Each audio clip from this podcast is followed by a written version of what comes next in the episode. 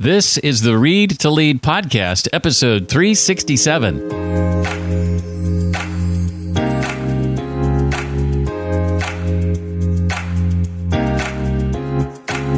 I have the culture that I deserve because it's true. Culture reflects leadership. I'm the leader, and all these things I'm mad at and wanting to blame other people for, it's not their fault. It's my fault. My guest today believes if it's worth doing, it's worth doing wrong. He's also behind the Better Book Club, a simple platform where team members decide what to read, when to read, and how to read while being recognized, encouraged, and rewarded every step of the way. This is the Read to Lead podcast, and it is the podcast dedicated to your personal and professional growth. Hi, my name is Jeff Brown, and I believe that if you want to achieve true success in business and in life, then intentional and consistent reading is a must. I'm here to help you narrow your reading list and introduce you to some of my favorite books from my favorite authors. We're being joined today by author and entrepreneur Arnie Malham. We're going to be diving into his book, Worth Doing Wrong The Quest to Build a Culture That Rocks. I'm going to ask Arnie to share why he believes that culture is king and more important than even execution and ideas,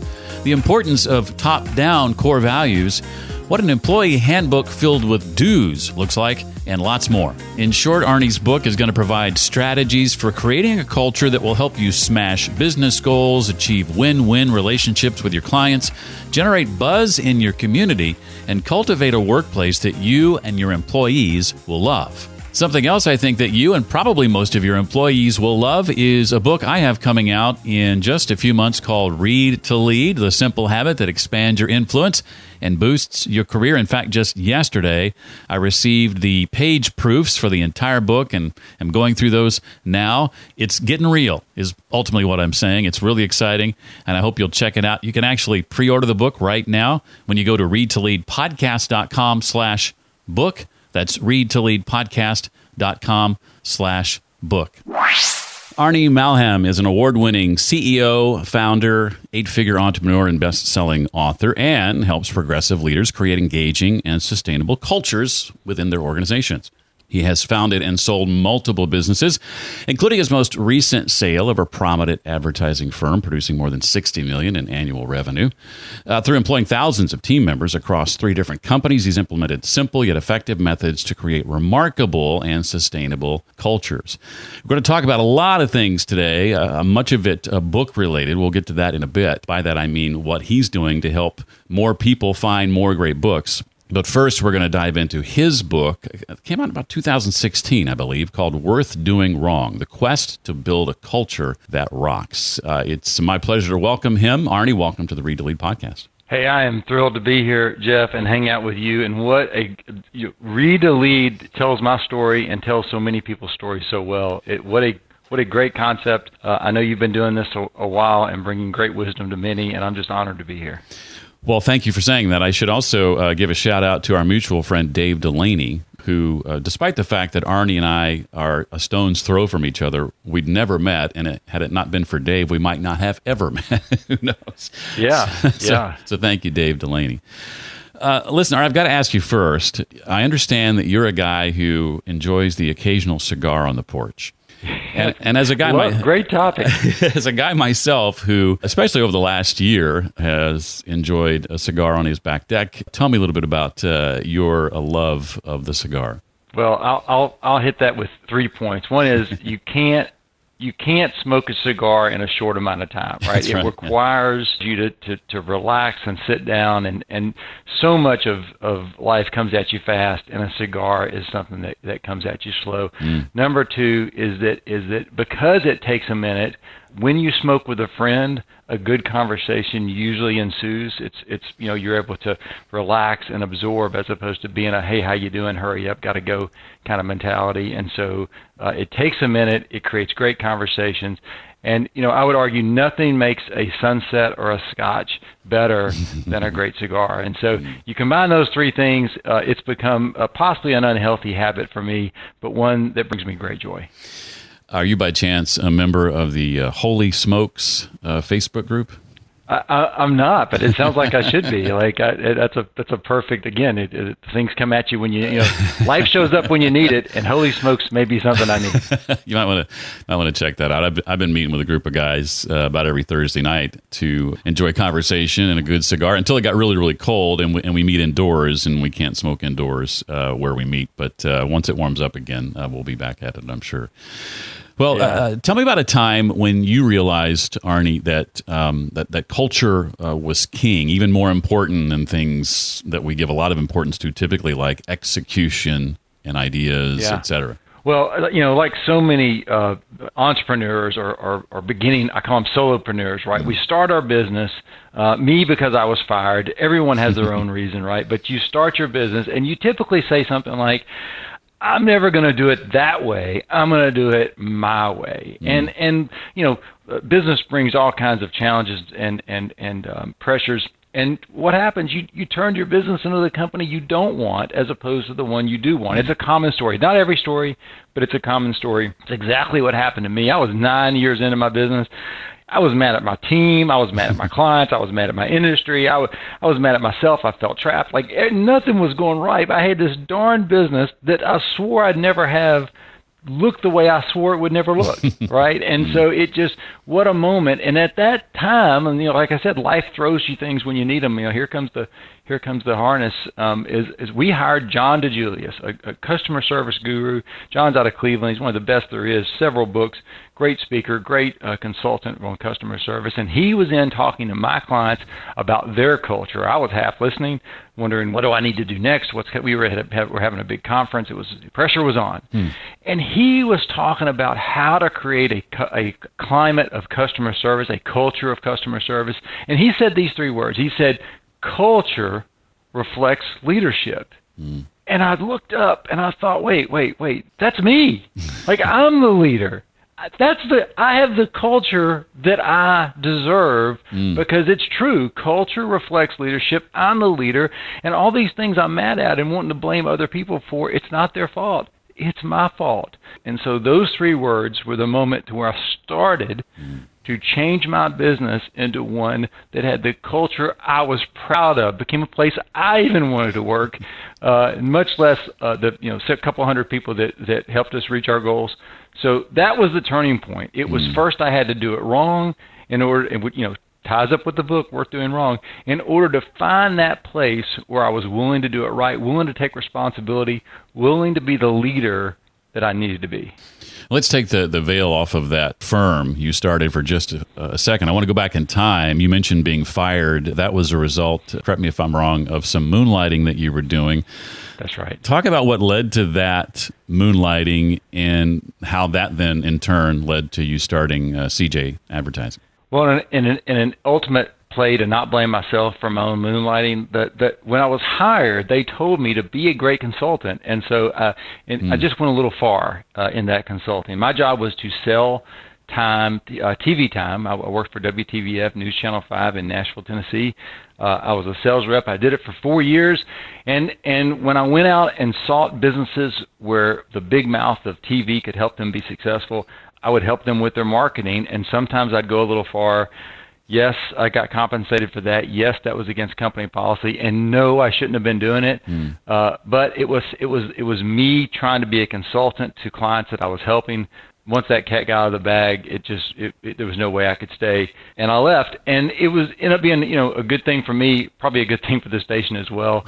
and here we are. I'm unemployable. I've got a few skills. I've got a little experience. What do I do? Start a business. Why not? Love it, love it.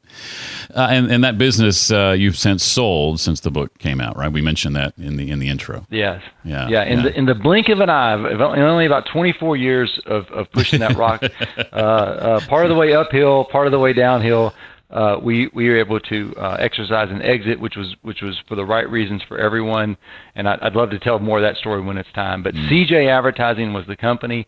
Um, we were an ad agency focused on the most unique niche. Uh, some people will start to scowl their face at this moment when I tell them, but we were an ad agency very focused on one niche. It was lawyers. And it wasn't just lawyers, it was personal injury lawyers who happened to, to brand themselves on TV. It was Yellow Pages when we started. Mm. And our job was to make the firms we represented the most uh, known and the most liked in their market. We built personal injury brands, and and as much as you're scowling your face right now, or, or the listeners may be saying, "What kind of agency is that?"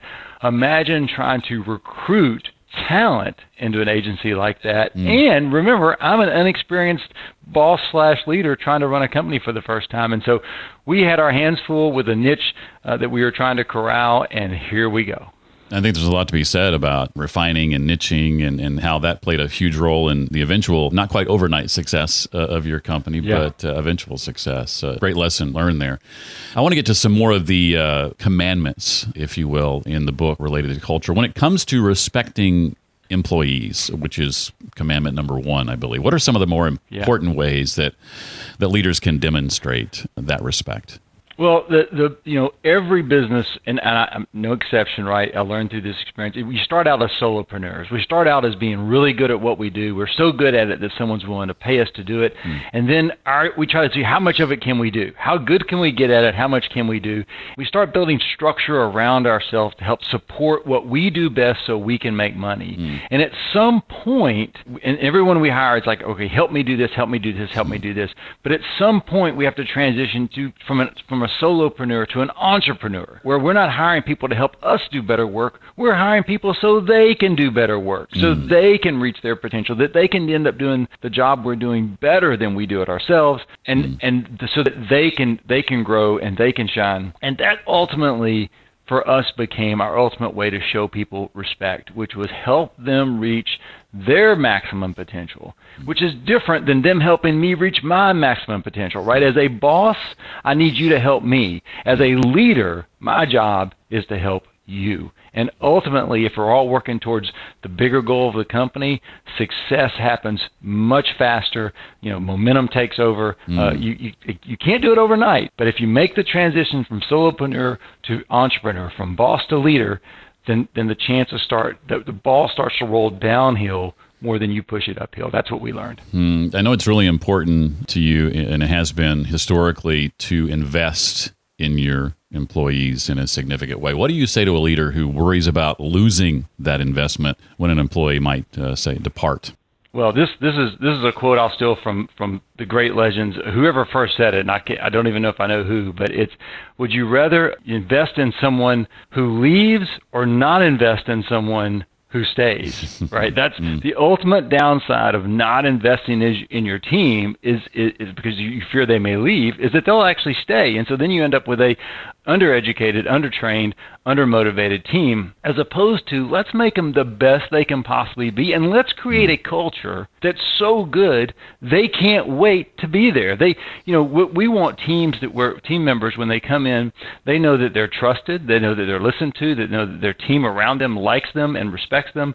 They they know that the the physical place they work, back when we used to work in physical places before before all this, uh, is is one that they are can't wait to get to. Like I always, we had a, a, a large call center, 120 people, 24/7, 365. Always had to have people mm. re- ready to go one of the hardest areas to recruit into. And I and I would tell everyone on day one, the last thing I want is you in your car with your hands on your steering wheel going, I don't want to go in today. Mm. Right? What I want is I can't wait to go see my friends. I can't wait to see what opportunity awaits. I can't wait to interact with, with my team and contribute and to be a listener. Like I want to be a part of something that's building. I don't just want to be a part of something for the sake of being a part of it. So all the way back to your question is we our goal was to invest in our people to create a company people were proud to work for that looked good on their resume and that that whether they stayed or they left, they they they were an asset to our company, not a liability. Hmm. There's a point in the book where you express these sort of some trouble you got into, I guess, for lack of a better way of putting it, when you ventured out into some of these brand extensions and realized yeah. you've got a different set of core values for each one. Talk about what it means to have top-down core values and, and why yeah. why that's so important. Well, it's the, old "do as I say, not as I do," or you know, right, or whichever the back "do as I do, not as I say." So, ultimately, we as we as bosses, as leaders, we we can say anything, but our team, my teams, followed what I did way more than you know, right what I said. Mm. Uh, and what I found is that to say what we do and do what we say, it's it's this dual effect. Like all the positive comes, the, the habits that form. It's easier to spot outliers. Everything goes on. So for us, we had the agency was formed, the call center was formed. We had a third business called Malham Leverage Group, which did the, the work for the, the the HR and the IT and the did all this work for the two companies. So I had three different companies, and we went about looking for core values for each company, which means we ended up with three sets of core values. Plus, I had my own personal core values, and and Jeff, not only not only could I not represent 16 core values at once, which mm-hmm. is impossible. I, I could barely remember them. Right, we were all in one building. I'd go from one one part of the building to the other and realize, oh, that's a different value. And so, uh, one of our biggest leaps to success came when my COO Chris Stovall came to me and said, Arnie, this is crazy. What are your values, right? Mm. And when once we made my values the the the values of the entire organization, the waters calmed down. And remember, Jeff, we we didn't ask people to go home and live our, my values. We just used my values were what what you use to make decisions while working. So mm. once we simplified, once we could create stories, processes, programs around the values, the team really started to come together and progress was much easier. Mm. If you were to look at my job history, you would see that that I've had my share of issues with HR over the years. any any HR director listening right now is is going to be uh, uh, frowning a bit, but but that's always been one of my struggles, and and more specifically, that it seems like rules created for the masses, right, only exist because of a handful of of perpetrators, if you will. What does a handbook filled with with do's rather than don'ts look like? Yeah, we ended up we we we all like to say is that that every time something goes wrong or every time someone does anything wrong, we create a rule for it, and all of a sudden the, the, everyone has to live by that rule, and we end up with with a with a policy manual that has more pages than we have people. Like it's just it's crazy. And no, like I tell you, if you have more pages than people, you might want to look at that, right? Mm. We ended we ended we were like every other company, we ended up the same way. And so we uh, rather than redo the the policy manual, we just scrapped it and mm. we came up with guidelines for the for the many as opposed to rules for the few. And instead of dealing with with behavior with a rule, we we just rewarded recognized and rewarded all the good behavior, and we put in programs, and I can go for hours about the programs we had in place. They're in the book as well. Mm. But we dealt with things that went wrong on a one-on-one basis the way they should be, mm. right? If if if if you do something inappropriate, let's have a conversation about it and see if if that's a a one-time thing, a habit, something we need to work on, something we need to think about. But let's not have a rule for everybody. And mm. so whether it's dress code issues or or or hours or when you work and things like that, let's let's just make guidelines guidelines around that so people can adjust to, to their own needs. And the, the way I'd recommend this is that if any leader, entrepreneurial leader, starts reading their own policy manual, I would suggest you're not going to get through it. Like you're going to fall asleep, you're going to get distracted. There's no way. Make it one where you can actually read, and it might be one that your folks actually follow. Mm-hmm. Uh, the other thing we did is we took it out of the three ring binder and we put the important parts about our guidelines on the wall right? So that people could see them, have easy, they could take a copy of it. We mm. simplified and simplified and simplified third grade language, the words, so that they meant something. And and yet there's a big legal section. We just separated that and said this is the legal section. It's here if you need it, but we're not going to mm. mix the good stuff with with the crazy things that we all check the box on. And so right. we just made we made a set of guidelines that were easy to access. You can you can look at those. They're at, they're at worthdoingwrong.com forward slash resources. If you go to the website, uh, worthdoingwrong.com, hit resources. There's a there's a set of the guidelines there which you can R and D, rip off and duplicate for your business, or at least start the process of rethinking about about rules that just aren't helping your company grow. For anyone reading the book, they're going to see what's probably a very different way of going about hiring and onboarding employees. Talk about that a bit, if you would. Hiring for culture, educating for skill, that type of thing. Yeah so much of what we practiced, I realized recently when, when God bless him, Tony Hsieh passed away recently, mm. and I went back and watched a, a 30 minute video of some of some preaching he did 10 years ago, and and I happened to have saw Tony Hsieh in Vegas, toured Zappos, got the whole experience about about 10 or 12 years ago and I realized just recently how much I stole from Tony Hsieh, right? how many how many things he was doing well so long ago and that I just began doing. But, you know, his his big thing is we're going to hire the right people and then we're going to train them to do the right things and he had tons of methods to do that. We did the same thing, right? Mm. The interview started even before you walked in the door. Like, did you follow the instructions on how to get there? How did you treat people on the way in? How did you treat our receptionist? When we had a lot of group interviews, so how did you treat the people around you?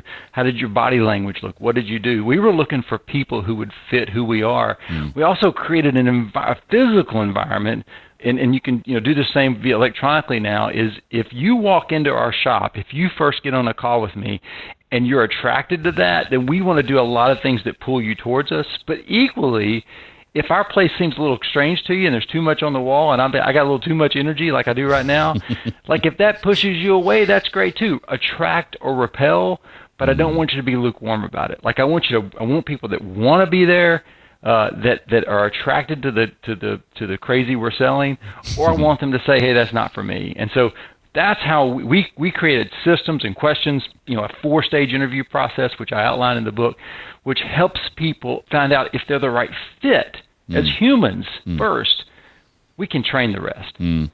Well, as the, as the uh, book title uh, suggests, you know, you're a proponent of, of doing it wrong versus not doing it at all. You know, uh, don't concern yourself with failure. You know, within reason. Yeah. Uh, describe that process, uh, doing it wrong until you get it right many many strong-willed people have a propensity to do this anyway. We just we just have confidence that, that, or that there's a confidence there that says, "Hey, I'll get it wrong, but then I'll get it right." The mm. challenge is trusting other people to do that.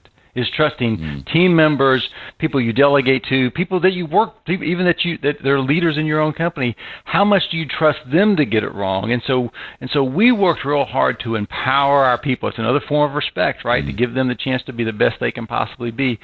But that's where the magic happens. It's it's one thing to say I'll get it wrong and then I'll fix it. It's another thing to say you get it wrong and then you fix it. that's that's a whole different dynamic that again allows that ball to roll easier down the hill than up the hill. And so that's how do you do that practically, right? It's a it's a delegation model mm. in terms of hey, this is what I need you to do. What do you need to get there to do it? How do you, what do you, what tools do you need to get there? Uh, and come back to, and show and let's check in every week and let's see where you are. And instead of having answers, just ask more questions. Mm. Uh, have systems in place so they can learn so much. Uh, they can learn as much as they want. They can get the training they need. Like it's unlimited resources in terms of how you can become a better human, a better person, a better at your job. The only way to break that is is don't be kind to the people around you. Don't don't embrace the crazy that we're selling. well, I've got a couple of questions I want to get to that aren't directly related to your book, Arnie. Before I do that, is there anything else from your book that I haven't touched on that you want to make sure that we, we take time for? Well, I, I would love, Jeff, to just borrow time to talk about the project that I'm passionate about right now, which mm. is Better Book Club. Uh, which is it, Better Book Club is a concept we use within our companies to grow our people for years, and it's it's when I exited my two companies uh, back in 2017, 18. I took this concept out and said I want to show it to the world, and that's when I've been that's what I've been working on for the last 18 months or so. Uh, and so the first thing about Better Book Clubs is it's not actually a book club. You know, a traditional book club, the, in a company, the boss reads a book, they love it, they go buy 20 copies, they go spread them out to their people, and they go, we're all going to read this and talk about it in three weeks. And and unfortunately that happens way too often but at best it's short lived and at worst it creates resentment because a third of the people don't read it a mm. third of the people do and a third of the people skim it and everyone's mad at everybody. And no one wants to hear me talk about the book i just read for an hour. So that concept which we tried did not work and so we developed a better concept. And the mm. concept is this. I don't care what you read as long as you're reading, because I think I think as you believe, Jeff, when you read, it's not what you read so much as how how you think when you read mm-hmm. and the mm-hmm. ideas that come to you yeah. and the opportunities that, that are created in your mind. The platform allows us to recognize and reward reading at any level that makes our team members better human beings. Uh, it allows us to compare reading within the organization. It allows us to see what the most popular books are. It allows us to see who the biggest readers are. It allows us to take non readers and help them become readers. It helps us to take medium readers and help them read more. And it helps us take our best readers and give them a showcase to show what they've read. And so if you've not checked out, if your audience could just do me a favor and check out betterbookclub.com and see if this non book club can get more books and brains of their mm. team than they've ever accomplished with a traditional book club. And when you utilize that that site, uh, as uh, your companies have done, you have the opportunity, should you want to, to reward your employees the way Arnie has rewarded many of his employees in the past, and that's pay them to read. What a, what a concept, right? yeah, what a concept. And so we, you know, we allowed our our teammates to, to earn extra hundred bucks a quarter by reading books, and we would spend, you know, with the size company we were, we'd spend about ten, twelve thousand dollars a year rewarding people to read, but it, mm. but Jeff, it was the best money we ever spent. Right, a hundred bucks to read Outliers was far better ROI than three thousand bucks to send someone to a conference where they drank away most of what they learned anyway. so we got books and brains. It helped our people grow, which helped our company grow. Uh, if you can't grow your team, you can't grow your company. And so I'll, I'll end the commercial broadcast here, but BetterBookClub.com helped us. It's helping companies around the globe now Australia, Mexico, Canada, throughout the U.S., Europe. Give it a shot. Mm, love it. Well, I'd love to learn more about how you became this voracious reader that you are. Talk to me about when books began to infiltrate your thinking and the way you approach life and business. Uh, has that always been a part of your DNA, or was there a pivotal event that, that caused that to come along? Yeah, great, great question. Because because I grew up in a small rural town. I went to an average state university. Reading was not high on my list. Like I, it just didn't. It wasn't. It wasn't something that came to me easy. But what I found is that is that when I did read, my mind sort of went a different place. It got it's like that moment, those shower moments when you have ideas when you're not like it just it helped ideas formulate in my mind. And so when I first started reading, it was slow. It was a it was like most. It was a book or two a year uh, which turned into a book a quarter, which you know my pace now is about a book a month, mm. uh, which is awesome. But everyone's different. Mm-hmm. But I became addicted to how well my mind worked while reading, mm. more more than any single book, right? And I've and I've and I've like many readers that have gone through this path, we've read hundreds of books. It wasn't one thing we read; mm. it was how our mind worked when how my mind worked when I was reading. Mm was mm. sort of the process. And so the early days, it was, I don't know how to do this. Who does? And then I'm reading the book, and there's the answer. Like when life I, you know, it's, it's reverse paranoia. Many people think everyone's out to get them. I think everyone's out to help me, including the books that show up in my life. Like, oh my gosh, mm. that's what I needed to read just right now. Mm. I, I, so identify with that journey, coming from a, a, place where I used to hate reading, and then having that sort of fire relit, uh, thanks to a former boss and Seth Godin, sort of in, in cahoots with one another, though they didn't realize it. And and then that sort of reverse paranoia of uh, not knowing how to do something, but realizing somebody has solved this problem and it's probably in a book and if i can just find that i can solve the problem too. I so yeah. so agree with that. And and jeff it's not just like uh, you know these book summary companies are I'm, I'm not knocking any of them. They all mm. serve a purpose. They serve an audience. But it's not that i need to know you know sometimes i need to know one thing mm. but sometimes i just need my brain just needs time to think. And mm. and and by the way i i listen to most books. I i read with my ears more than i read with my eyes people go, "Oh, you're not reading." It's reading. Yes. Like if you anything that allows you to absorb the material, allows your brain to actively work, allows you to formulate new opportunities, that's reading. I could not agree more. Whatever is working best for you right now. I know there was a time when my only time to be able to read was leveraging my commute. So I, I truly, you know, depended upon audiobooks, and I didn't yeah. discount that one one bit. Uh, well, this this might be difficult, especially in light of your mentioning how you read, really for how it impacts your thinking versus any one book. But I'm going to ask the question anyway, if if you can answer it. Is yeah. there a book or two you've encountered over the course of your life that really sticks out as as sort of the cream of the crop, or one that maybe was pivotal or la- uh, left a lasting impression in some major way that, that comes to mind? there's two answers to that. One is is that books need categories. Like there's there's millions of books, and right. so what? Like like I have my favorite books for for you know. Don't be an entrepreneur unless you read these books. Don't work on marketing without reading these books. Don't mm. think about strategy without. So I have top books per category. But more importantly than that, I, I would argue that everyone remembers their first two or three books. Like your, my first two or three books made a bigger impact on me than my last twenty.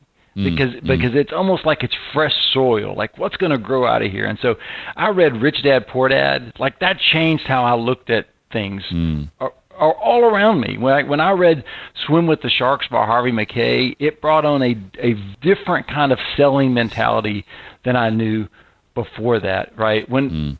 When I read. um uh, uh, death by meeting. Like I never had a meeting the same way again, and so it's the early books that you read, and that's the gift that I that I always want to give my team members mm. is I want to help them read those first two to five books that put them on a path to reading.